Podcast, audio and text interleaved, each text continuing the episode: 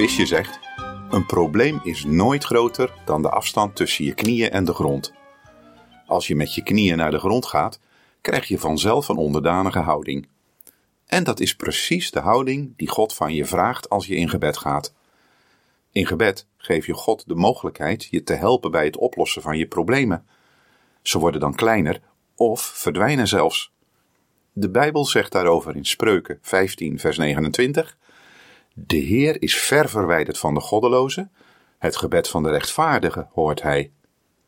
Filippenzen 4, vers 6 zegt verder: Wees over niets bezorgd, maar vraag God wat u nodig hebt en dank Hem in al uw gebeden. Dan zal de vrede van God, die alle verstand te boven gaat, uw hart en uw gedachten in Christus Jezus bewaren. Ja, op je knieën gaan. Dat is de juiste houding om met je problemen om te gaan.